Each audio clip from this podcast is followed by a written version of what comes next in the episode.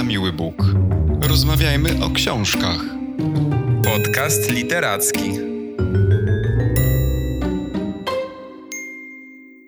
Witajcie w czternastym odcinku naszego podcastu. Dzisiaj rozmawiamy o powieści Szczepana Twardocha Pokora. To jest książka bardzo świeża, premiera 16 września, um, wydana nakładem wydawnictwa literackiego. Mm, książka bardzo nowa i głośna, ale zanim jeszcze powiemy o tym, co znajduje się w środku tej powieści, warto wspomnieć o pięknej okładce. No bo tym razem właśnie na okładce nie znajdziemy mm, zapowiedzi tak zwanych blurbów, nawet tytuł i nazwisko autora są gdzieś zepchnięte e, na brzeg tej książki. No i wszystko po to, by wyeksponować piękny obraz George'a Grosza, takiego niemieckiego malarza, obraz w duchu niemieckiego ekspresjonizmu i też wydaje mi się, że to nie jest bez znaczenia dla wymowy całej tej powieści. W każdym razie mnie ta okładka bardzo się spodobała. Tak, ona krzyczała do nas z witryn sklepowych w ostatnich tygodniach i nadal krzyczy, ale to, co w książce to jest jeszcze ciekawszy element oczywiście tej powieści. E, może pokrótce powiem, y, o czym jest ta książka jakby na jakim tle, na, jakie tło historyczne nas zabiera. E, więc Twardoch jakby w pokorze e, zabiera nas e, na Śląsk w okresie powojennym i mówimy tutaj o końcu I wojny światowej, czyli takim okresie, kiedy właśnie losy Śląska się ważą, bo po 1918 nie bardzo było wiadome, czy Śląsk zostanie dalej niemiecki, czy przejmie go polskie terytorium, a może w ogóle zostanie osobnym, niezależnym bytem terytoria terytorialnym, bo nawet po lekturze tej powieści wiemy, że na to szanse również istniały. I nasz główny bohater, Alois Pokora, żyje więc w tym miejscu, na Śląsku. Jest to takie miejsce, które chyba jak żadne inne nie miałoby szans pokazać, jak bardzo zagubionym jest on człowiekiem i jak bardzo nie wie, która wizja tożsamości narodowej jest mu bliska. Tak, dodajmy tylko, że bohater urodził się w 1891 roku, więc po zakończeniu I wojny światowej miał 27 lat. Mm, urodził się w wielodzietnej rodzinie na Śląsku, to jak powiedziałeś. Jego ojciec był górnikiem, pracował na kopalni. No w domu im się generalnie nie przelewało. I taki właśnie los pewnie by go czekał, no gdyby nie to, że szczęśliwym trafem, no chociaż też to, czy to jest szczęśliwy traf, to jest też jakby odrębny wątek, no, zostaje posłany do szkół, tak, i odbiera edukację właśnie dzięki protekcji lokalnego księdza. Później studiuje też e, w Breslau, czyli we Wrocławiu. Nie kończy tych studiów, no i w 1914 roku zaciąga się do wojska.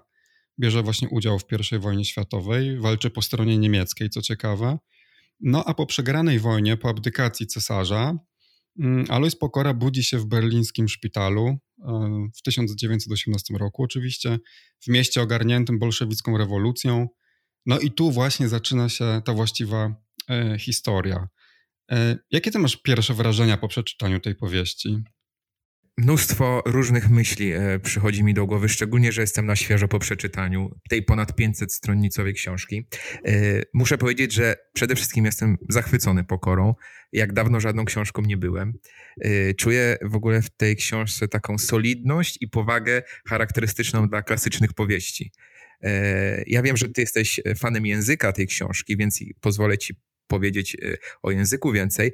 Natomiast y, ja powiem o treści, która jak dla mnie jest y, fenomenalnie skonstruowana. Po pierwsze, to w jaki sposób Twardok przedstawia w tej książce wojnę ideologii, wojnę postaw, pobudki, jakie kierują społeczeństwem popierającym najpierw stronę komunistyczną, rewolucyjną, a jakie przyświecają wszystkim orędownikom starego porządku. To jest dla mnie majstersztyk. To jest pięknie, solidnie wykonany przekrój i mówiłem ci to już wcześniej i trochę się ze mnie podśmiewywałeś, y, że ja bym generalnie wrzucił pokorę na listę lektur.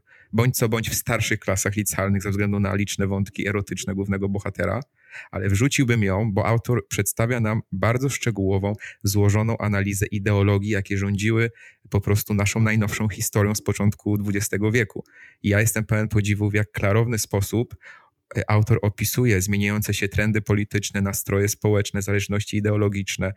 E, myślę, że gdybym ja na przykład przeczytał taką powieść 10 lat wcześniej, to już wtedy wiedziałbym, e, że nic w polityce nie jest czarno-białe, y, i że skrajności ideologiczne zawsze będą odzierać nas z człowieczeństwa, co, jest, co się dzieje w przypadku głównego bohatera. To jest bardzo mocny i najważniejszy przekaz tej książki dla mnie. Także ja jestem y, pełen uznania dla Szczepana Twardocha.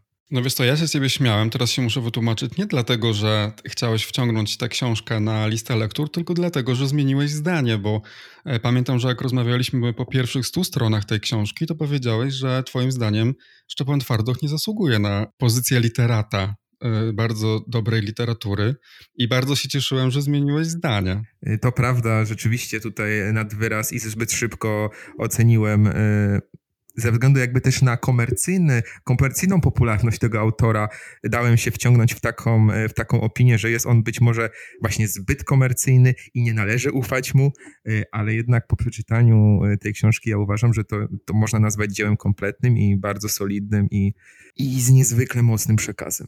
No ale co tobie się podobało, powiedz? Ja się z tobą zgadzam, też jestem zachwycony. To jest mądra i monumentalna powieść. Ja znam książki e, Szczepana Twardocha, czytałem je kilka, nie wszystkie, ale kilka i uważam, że ta jest no chyba najlepsza właściwie. O tym właściwie co w, w, niej się znajduje, jak dużo twardocha jest w twardochu w tej powieści, to jeszcze pewnie powiemy dzisiaj. Mm, natomiast ta książka właśnie wydała mi się niezwykle mądrą. No, porusza taki trudny temat tożsamości, i, ale takiej, wiesz, na wielu poziomach, nie tylko tej y, narodowościowej.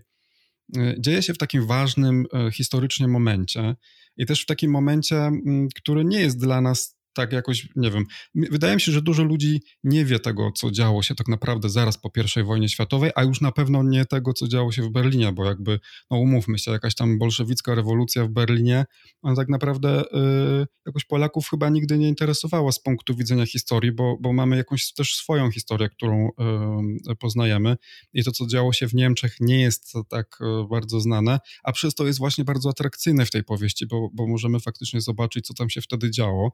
No no też miejsce w ogóle tej, miejsce akcji tej książki jest niezwykłe. No to jest takie miejsce, w którym wyżało przecież wtedy, prawda? To jest styk Polski, Niemiec, Śląska. No wspaniały wybór miejsca, czasu, tak jak powiedziałem, książka no, epicka, takie tło dziejowe. Y, fantastyczne jest to, że mm, są tam wykorzystane autentyczne postaci, właśnie jak e, Róża Luksemburg, czy, czy w ogóle pojawia się cała ta grupa Spartakus, y, y, Korfanciarze, nawet gdzieś tam w tle, nie wiem czy zwróciłeś uwagę, ale w jednym z barów siedziała 17-letnia Marlena Dietrich, która e, podczytywała tam jakiś magazyn taki właśnie genderowy bodajże.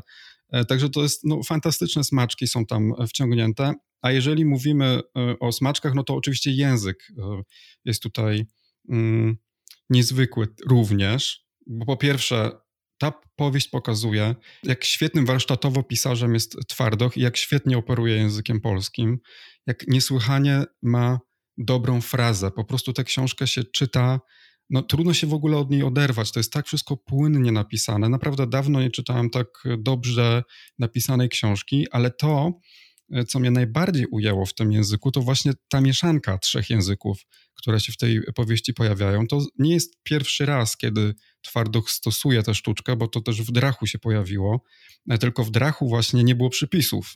Więc to była trochę trudniejsza książka. Tutaj natomiast są przypisy, można sobie zajrzeć, bo pojawiają się oprócz polskiego język niemiecki, no i ten Wasser, Wasser Polnisch, czy Wasser Polski, czyli właśnie śląski.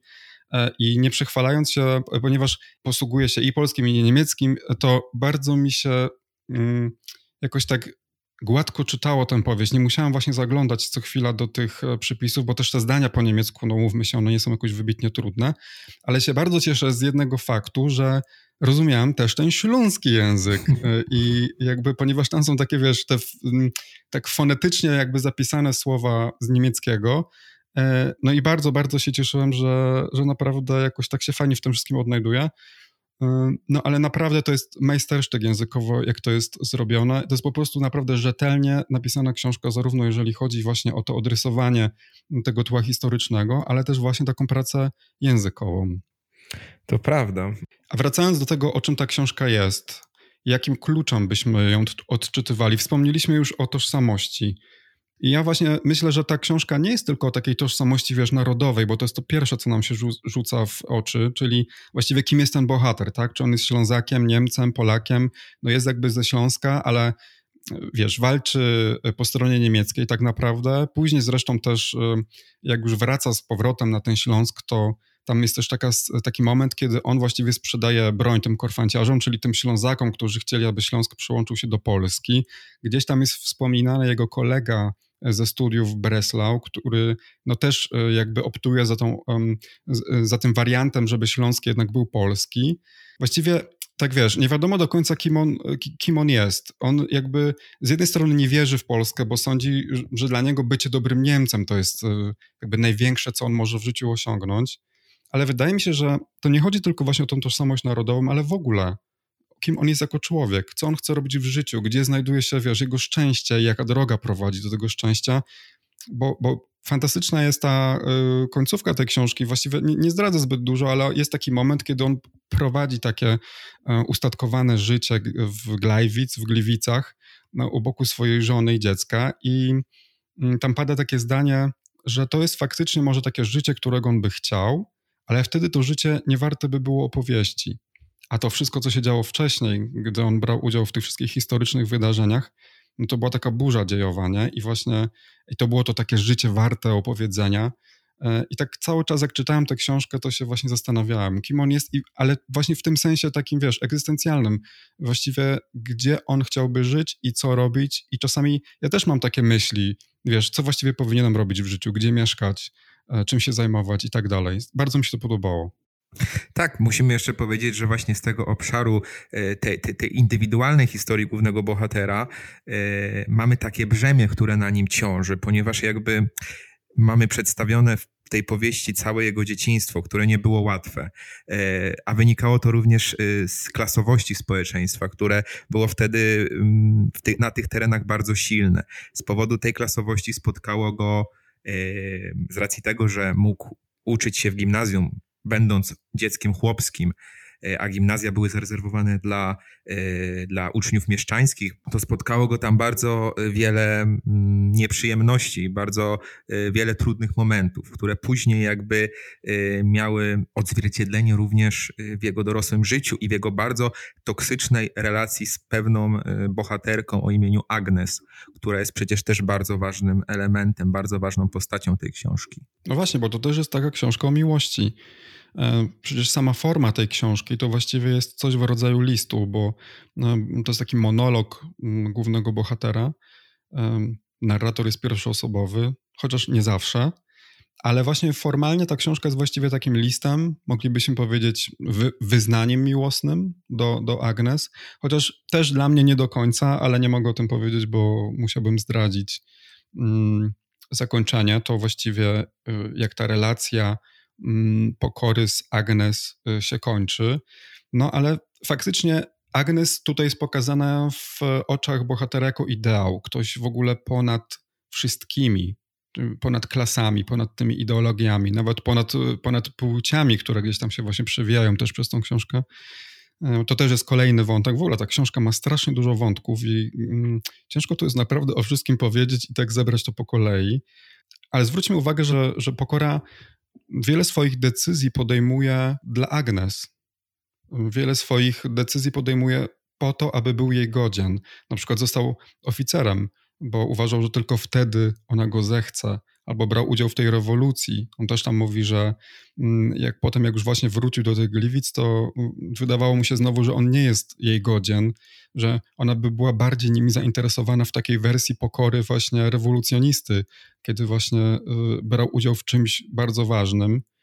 Mm, ale to, co też mi tutaj w tej książce zwróciło uwagę, to to, że, to, że, ta Agnes jest takim złudzeniem pierwszej miłości. Wiesz, każdy z nas gdzieś tam właśnie miał swoją pierwszą miłość i często, często, nie zawsze, ale często to jest taki fałszywy obraz i nie masz takiego wrażenia, że to, jak on ją postrzega, to to wszystko nie jest prawda, że on to sobie po prostu gdzieś tam kiedyś wymyślił, jak ją spotkał, mając kilkanaście lat, zakochał się w niej i potem właściwie on przez resztę życia jakby już jej nie widział, no gdzieś tam ją sporadycznie może spotykał, ale wiesz, przez te wszystkie lata gdzieś tam w głowie ułożył sobie taki idealny obraz e, tej kobiety i właściwie robił wszystko pod ten wyimaginowany mm, obraz jakiejś osoby, która właściwie nie była żywą osobą, bo ta Agnes, która e, siedziała w jego głowie, nie była chyba tą, która wiesz, gdzieś tam żyła i w końcu się z nim spotkała. Oczywiście Agnes była wyimaginowanym obrazem w jego głowie, który też ma bardzo wiele wspólnego z tym, w jaki sposób główny bohater Pokora dorastał, bo, bo przecież będąc zupełnie przez cały okres y, szkolny lub przez większą jego część yy, gnębiony. Gnębiony, popadł w takie schematy, które potem y, sprowadziły go do takich relacji w życiu dorosłym, jak ta relacja z Agnes, która też opierała się na, na przemocy psychicznej, może nawet fizycznej, e, i taki schemat go satysfakcjonował. Być może nie znał żadnego innego i takiemu się oddawał. Agnes zmieniała jego, zmieniała jego decyzje, wpływała na, na jego decyzje. Ten, ten sztuczny obraz, który on sobie nawarstwił w głowie, sprawiał, że przechodził on z jednych idei w drugie. W zasadzie z jednej skrajnej idei w drugą.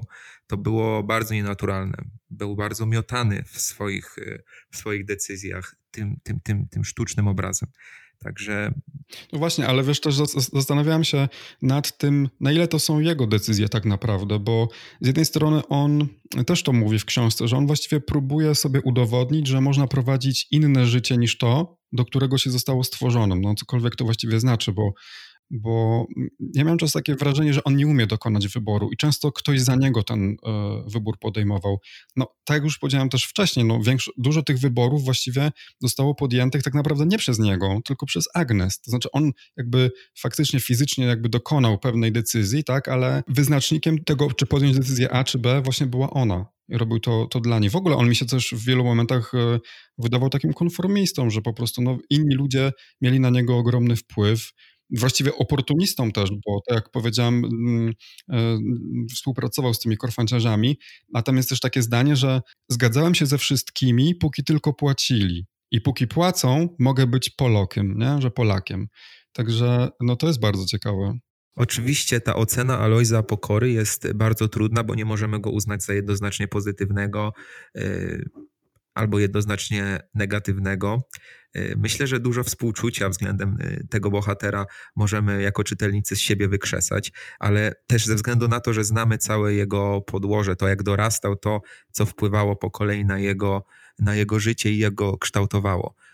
To jest postać też z bardzo zaburzonym według mnie kręgosłupem moralnym, i rzeczywiście to jest postać też, która próbuje przejść y, i przeciwstawić się ówczesnym warunkom, ówczesnie panującej hierarchii.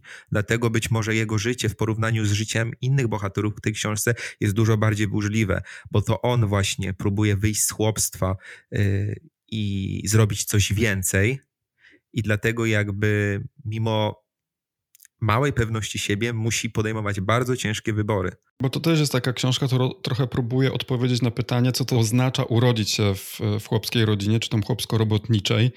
I, I, wiesz, jaka jest szeroka ta przepaść pomiędzy klasami i czy można e, tę przepaść przeskoczyć. To jest też taka kolejna książka, e, właściwie po zakłamanym życiu dorosłych, e, czy w ogóle po właśnie książkach Ferrante, o których mówiliśmy dwa odcinki temu, która mm, traktuje ten temat y, wychodzenia ze swojej klasy społecznej, wchodzenia na próbą, przynajmniej jakieś podjęcie próby wejścia na, do, do, do, do tej średniej klasy, a później konfrontacja właśnie e, z, z tą klasą i z której się pochodzi, ze swoimi rodzicami, e, ze swoją rodziną, czy, czy nie wiem, przyjaciółmi, którzy, którzy gdzieś tam zostali w, wiesz, na wsi, czy w tych malutkich miasteczkach, z których my wyjechaliśmy.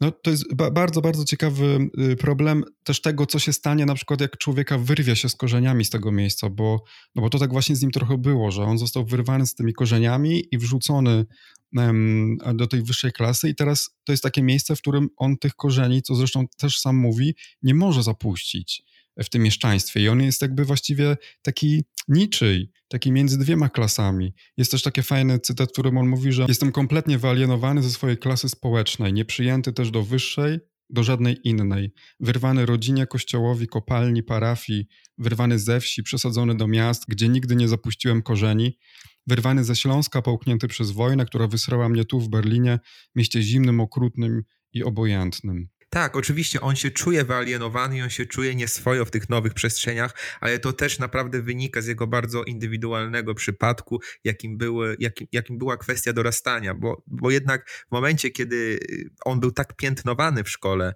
i tak bardzo stracił poczucie własnej wartości, to trudno później jakby odbudowywać, jeśli po drodze nie miało się żadnych takich momentów y, odbudowania swojego kręgosłupa, żeby jakby w tych nowych relacjach i nowych okolicznościach odnajdywać się w sposób taki y, zrównoważony. Ja, ja myślę, że niektóre osoby potrafiłyby wykorzystać jego dane mu szanse dużo lepiej niż on po prostu osoby, które miały bardziej y, poukładany system wartości i które bardziej miały taki solidny grunt wyniesiony z domu. No on jest rozchwiany w ogóle w wielu momentach, przecież nawet też na takim poziomie seksualnym. Ta jego tożsamość jest zupełnie rozchwiana. To jest też w ogóle osobny wątek, taki genderowy bym powiedział, bo pojawiają się właśnie tacy bohaterowie jak na przykład Salmaki z Bliźnięta e, o nieokreślonej właściwie płci i czytając tę książkę nie wiadomo tak naprawdę, E, czy te bliźnięta są e, płci żeńskiej czy męskiej. No pojawia się też w ogóle wątek homoseksualny, chyba w ogóle pierwszy raz w twórczości. Pokora mówi, że, że on właściwie z tym mężczyzną mógłby się przespać, bo ten mężczyzna jest piękny i dla, dla niego jakby nie, zupełnie nie była istotna y, jego płeć, bardziej chodziło o to, żeby poczuć dotyk, y, ciepło czyjejś skóry, czyjegoś ciała. No bardzo ciekawe to było. To jest dla mnie dużą wartością tej książki, że jakby jej przesłaniem jest to, że uleganie na 100% jakiejkolwiek idei, ideologii jest po prostu odarciem nas z człowieczeństwa. I mnie podoba się ta wielowątkowość, to pokazywanie życia na 100%, że, że, że ludzie są tak bardzo indywidualni, że mogą mieć tak bardzo nieschematyczne upodobania. I to też w zasadzie czytałem niedawno artykuł o Twardochu, który kiedyś, jak się okazuje, był ulubieńcem prawicowych polityków w Polsce, a w ostatnim czasie to się zmieniło zmieniło, bo stanął w obronie y, głośnej sytuacji z Margot i tęczowej flagi i tak dalej. I wydaje się jakby, że, że ten wątek być może dla autora staje się ważny i dlatego też go w tej pokorze w jakiś sposób umieścił i nie pomijał. W ogóle ta książka to jest też bardzo ciekawe. Ona jest właściwie opowiada o tym, co wydarzyło się 100 lat temu, no ale została napisana e, prawda, w tym i w ubiegłym roku, więc oczywiście, że odzwierciedla w jakiś sposób e, tę Polskę 2020 i, i oprócz tych wątków e, genderowych czy homoseksualnych też ta tożsamość może być, oczywiście to jest o Śląsku, więc e, trochę inna historia, ale też, nie wiem, ja miałem takie trochę takie przebitki do tego, co się dzisiaj w Polsce dzieje, do tej takiej Polski zupełnie podzielonej na dwa. I, I, nie wiem, gdyby na przykład zrobić dzisiaj taki plebiscyt, czy jesteś Polakiem, czy może Europejczykiem, nie? To mhm. jestem bardzo ciekawy, jakie byłyby wyniki. Na przykład właśnie jaka, jak duża byłaby ta grupa ludzi, która opowiadałaby się za takimi humanistycznymi wartościami europejskimi bardziej niż za, za tymi polskimi, wartościami polskimi, które jakby dzisiaj są nam e, wtłaczane do głów, e, czy to przez rządzących, e, czy przez jakieś instytucje, które po prostu mają duży wpływ w Polsce. Więc też ta, zresztą ta klasowość, to jest taki temat uniwersalny, który nie chcę przeminąć. No. Więc wspaniała jest ta książka. No, można by pewnie dyskutować o niej bardzo, bardzo długo, bo można odczytywać ją bardzo dosłownie jako, tako, jako taki właśnie zapis pewnej historii sprzed 100 lat, ale też tego, co dzieje się dzisiaj. No tak, po prostu wydźwięk y, takich sytuacji jest bardzo klarowny i Twardok to świetnie pokazuje w tej książce, że mm, wierzenie w ideologię y, to jest rezygnacja z naszych indywidualnych potrzeb i zawsze będzie po prostu prowadziła jakby do, do takiego konfliktu społecznego, ale też do konfliktu w indywidualnych relacjach. Dlatego ten przekaz jest bardzo ważny i mimo, że on y, wydarzył się na tle historycznym 100 lat temu, no to jest aktualny dzisiaj i, i możemy tylko po prostu dojść do wniosku, że, że historia się powtarza, że znowu mamy y, okres wzmożonej wiary w jakieś idee i takiej polaryzacji y, prawdopodobnie nonsensownej, niepotrzebnej, no i po prostu zgubnej w rezultacie. Mm, a wspomniałem o tym, że ile jest twardocha w twardochu w tej książce, bo powiedziałbym, że 100% albo i 200, bo jak się czyta książki twardocha, ci, którzy z was czytali, no to już wiedzą, że te takie tematy właśnie śląskość, tożsamość, to są takie koniki Szczepana Twardocha i nawet taki bohater z rozdwojoną, czy w ogóle z rozstrojoną e, jaźnią, to czasami czasami też widać właśnie w pokorze na poziomie narracji, prawda? Bo czasami jest tak, że zmienia się punkt widzenia, tak nagle przeskakuje. Czasami w jednym zdaniu potrafi być e, punkt widzenia e, albo oczami Alojza Pokory, a czasami kogoś tak z zewnątrz, kto patrzy i nagle mówi, jak ten taki typowy narrator trzecioosobowy o tym, co się Pokorze przydarza. Bardzo mi się ten zabieg podobał. W Królu chyba to jest tak najbardziej narracyjnie poprowadzone, że, że tam się można troszeczkę pogubić. Warsztatowo no genialnie, no to tak jak w ogóle już powiedziałem wcześniej, chociaż uważam na przykład, że ta książka jest lepiej napisana niż e, Król czy Królestwo, bo te dwie poprzednie powieści, one były dosyć takie, nie chcę powiedzieć mainstreamowe, ale takie bardziej, to były takie bardziej książki akcji, bym powiedział. Tam się dużo więcej jakby działo, czytało się je wyśmienicie, bo tak jak mówię, to jest warsztatowo świetny pisarz. E, natomiast nie, nie, nie wiem, nie było w nich aż takiej głębi jak e, w pokorze. Tutaj też ten styl jest chyba przyjaźniejszy, pomimo tego, że e, niektórym czytelnikom na pewno to pomieszanie języków może trochę sprawiać trudności.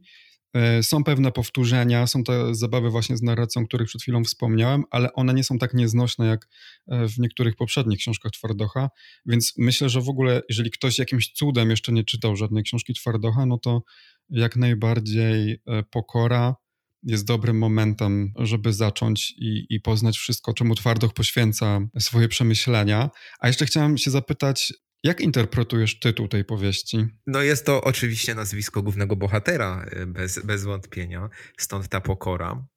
E, natomiast e, wydaje mi się, że tutaj też wydźwięk tego tytułu jest znacznie głębszy i odnosi się on do takiej może sugestii, że pokora a propos pojawiających się idei i zachowanie w tym wszystkim zdrowego rozsądku, nie przejawianie też takiej pewności, że coś skrajnego jest jednoznacznie właściwe, to być może ta pokora życiowa i zachowanie balansu to jest odpowiedź i nasza szansa na równowagę.